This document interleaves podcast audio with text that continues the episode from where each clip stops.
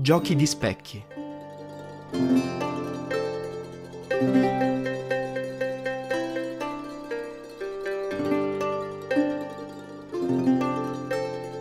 Mi tiro su dal letto e mi appoggio su un gomito, ancora assonnato. Nello specchio dell'armadio di fronte, una specie di ambiguo arcangelo ricambia il mio sguardo sbattuto attraverso la cortina dei capelli biondi che gli ricadono sul viso. Lo fisso stupefatto. Anche lui mi fissa.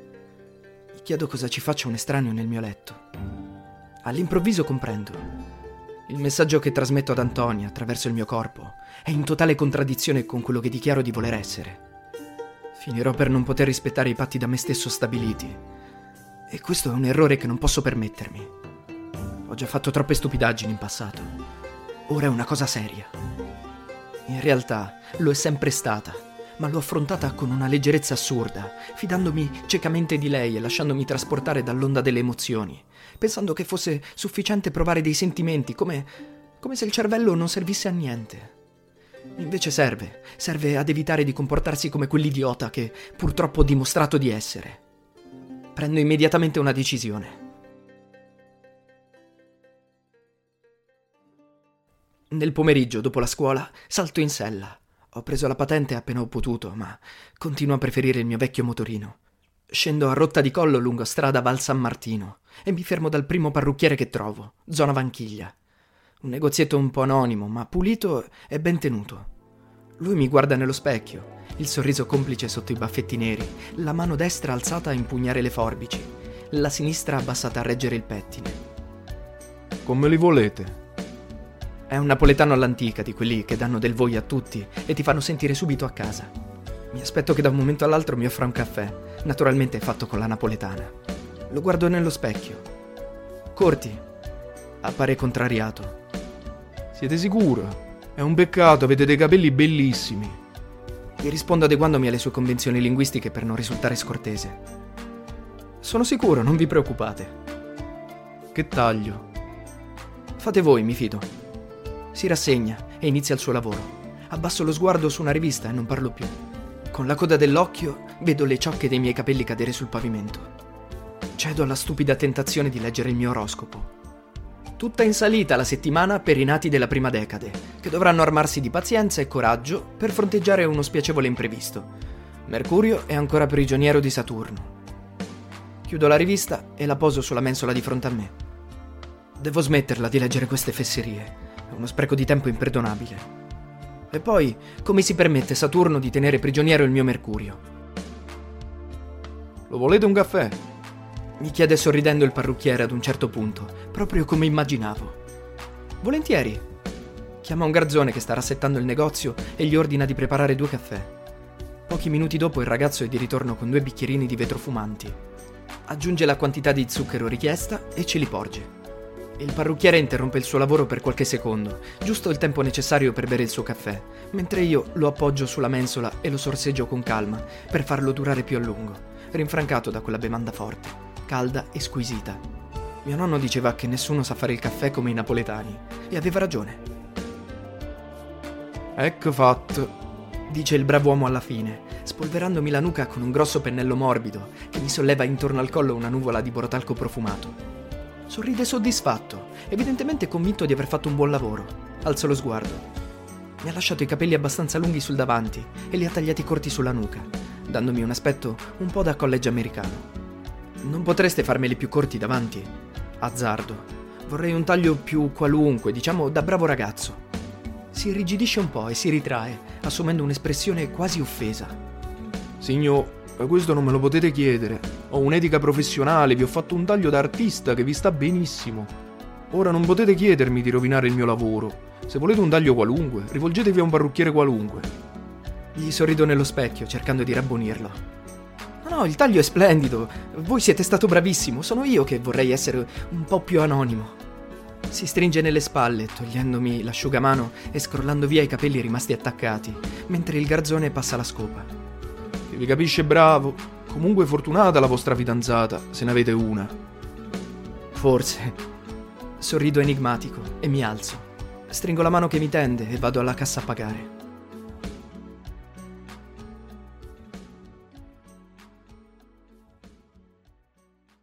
Come temevo, per strada le ragazze si voltano a guardarmi. Non è una buona premessa. Mezz'ora dopo sono a casa e butto lo zainetto sulla sedia dell'ingresso. Ciao, ma. Mia madre, seduta sul divano in salotto a leggere un libro, è un'appassionata divoratrice di gialli. Alza lo sguardo e non riesce a trattenere un'esclamazione di sorpresa. Stai benissimo, tesoro. Teresa sbuca dalla cucina, asciugandosi le mani sul grembiule, e conferma il giudizio con un largo sorriso che le dilata ulteriormente il faccione tondo. Mi chiudo in camera e mi guardo di nuovo allo specchio con attitudine critica, rendendomi conto che il giudizio delle due donne di casa è superficiale come al solito. Non va fatto bene. Il contrasto tra i capelli corti e il mio look finto trasandato fa un effetto opposto a quello che speravo. Ancora più sexy. Sì, lo so, non si dice sexy, si dice hot. Devo cambiare radicalmente abbigliamento. Via l'orecchino, la collanina e il bracciale con le borchie. Via gli scarponi da moto, i blue jeans strappati pieni di scritte fatte con la biro dalle mie compagne, il giubbotto di pelle nero, la maglietta bianca aderente. Frugo nell'armadio alla ricerca di qualcosa di anonimo e bon ton. Mocassini british, pantaloni di velluto a coste, maglietta blu girocollo. L'indosso e mi specchio. Finalmente, con stato soddisfatto, ho assunto l'aspetto rassicurante di un bravo ragazzo borghese, una maschera più adeguata al momento che sto vivendo. Salto di nuovo in sella al motorino e raggiungo il solito fienile. Dobbiamo vederci lì alle 5. Sono emozionato. Ho una cosa molto importante da dirle. La capirà al primo sguardo. È implicita nel mio cambiamento fisico. Accendo lo stereo su un brano a caso.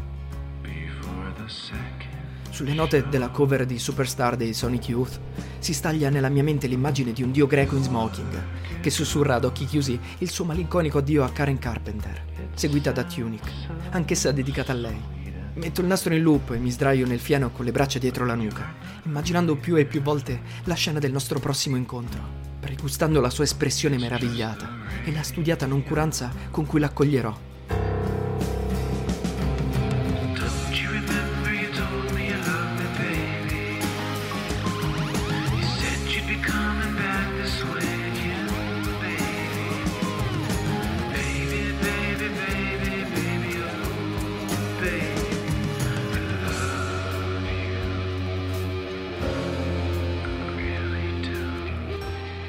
Perdo in una fantasticheria dolcissima, tanto da non accorgermi che le cinque sono arrivate.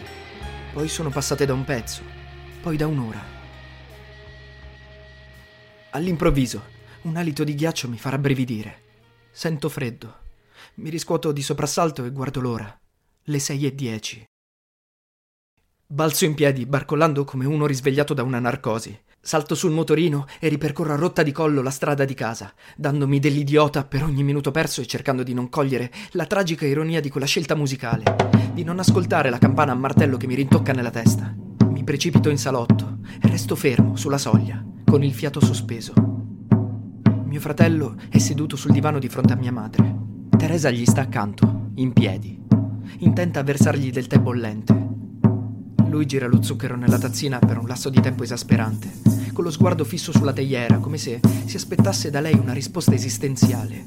Mia madre gli appoggia affettuosamente una mano sull'avambraccio, senza dire nulla. Io resto immobile sulla soglia, pietrificato. Il mio cuore ha sospeso i battiti. Improvvisamente Michele si accorge di me. Si alza, mi viene incontro e mi circonda le spalle con un braccio. Ciao, fratellino. Stai bene vestito così e con i capelli corti? Grazie. Ma che succede? Brutte notizie. Azzardo un sorriso di circostanza. Mi esce fuori una specie di smorfia. Mi fa sedere sul divano, per fortuna, e si siede accanto a me. Antonia è stata ricoverata d'urgenza. La stanno operando proprio in questo momento. Poi si mette a spiegarmi di cosa si tratta. Qualche casino di natura ginecologica, con un nome che comincia perendo. Entra nei dettagli tecnici. Spiega quando e come si è sentita male, senza che io percepisca il senso di nessuna delle sue parole. Ho il cervello in pappa. Sono completamente assordato dal frastuono del mio sangue. Rimango immobile per qualche minuto accanto a mio fratello, facendo finta di ascoltarlo con attenzione, annuendo con aria assorta. Poi, attento a non superare i limiti emotivi previsti per un adolescente alle prese con i malanni della futura cognata, gli appoggio una pacca sulla spalla. Pronuncio le solite frasi di circostanza tipo non preoccuparti, i dottori sanno il fatto loro, eccetera, eccetera, e mi alzo per uscire. Nell'ingresso incontro lo sguardo di Teresa. C'è dentro il mio stesso terrore. Mi avvio all'uscita, mi volto con apparente naturalezza e dico a mia madre di non aspettarmi per cena perché sono invitato da un certo Matteo. Improvvisamente lei si ricorda di una cosa. A proposito, ti ha cercato Michelle. Se richiama non ci sono. Non ci sono mai per lei. Sei impazzito? Cosa ti ha fatto quella povera ragazza per trattarla così? Taglio corto e cambio interlocutore, in modo da colpire mia madre di sponda. Teresa, se dovesse richiamare, puoi dirle da parte mia di andare a impiccarsi. Sarà fatto, signorino. Mia madre, allibita, inizia a protestare, ma non ho tempo da perdere ad ascoltarla. Mio fratello mi fissa. Forse capisce anche troppo. Sto lasciando trapelare un nervosismo quasi isterico. Mi sforzo stoicamente di sorridergli, pronunciando la più classica delle banalità.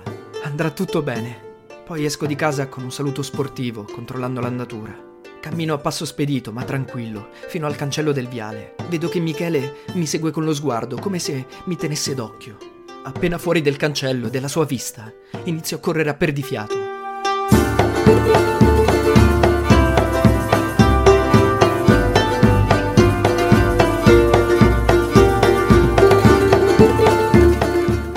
Raggiungo il motorino, guido ad occhi sbarrati fino al vecchio finile. Salgo fra le nostre cose e mi butto a braccia aperte su un mucchio di paglia secca, graffiandomi la faccia per distrarmi con un altro dolore. C'è una sciarpa di Antonia in un angolo. La raccolgo e me la avvolgo intorno al viso, per immergermi nell'odore della sua pelle, un odore leggermente agrumato che adoro. Sono così paralizzato dal terrore che non riesco neppure a piangere. Il cuore mi martella dolorosamente facendomi quasi sobbalzare sul pavimento di legno.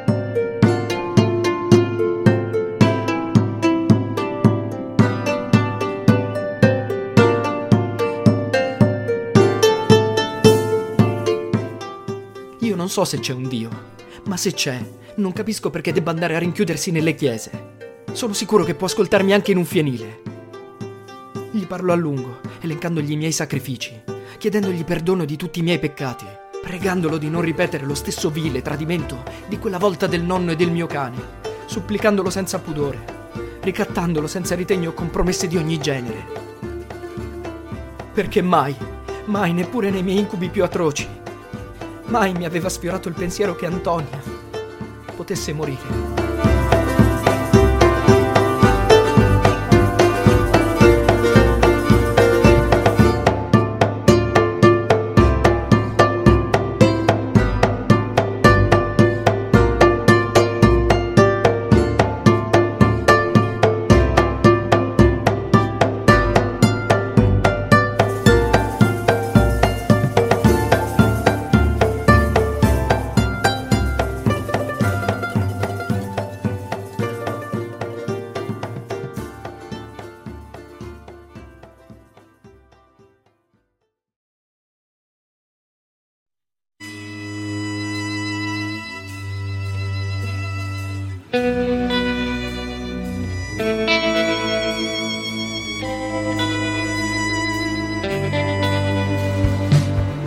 My pussy tastes like Pepsi Cola.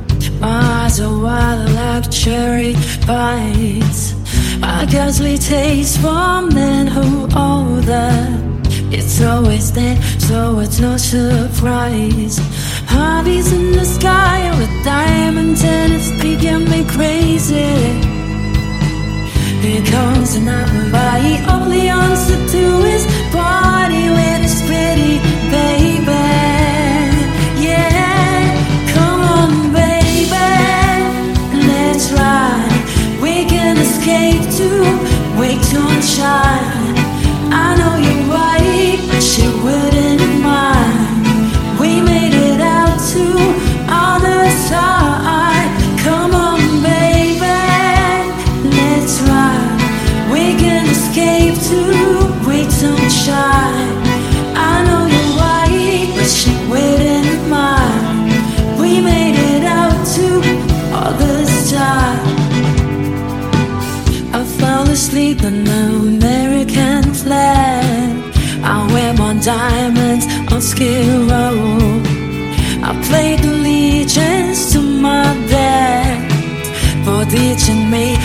everything he knows.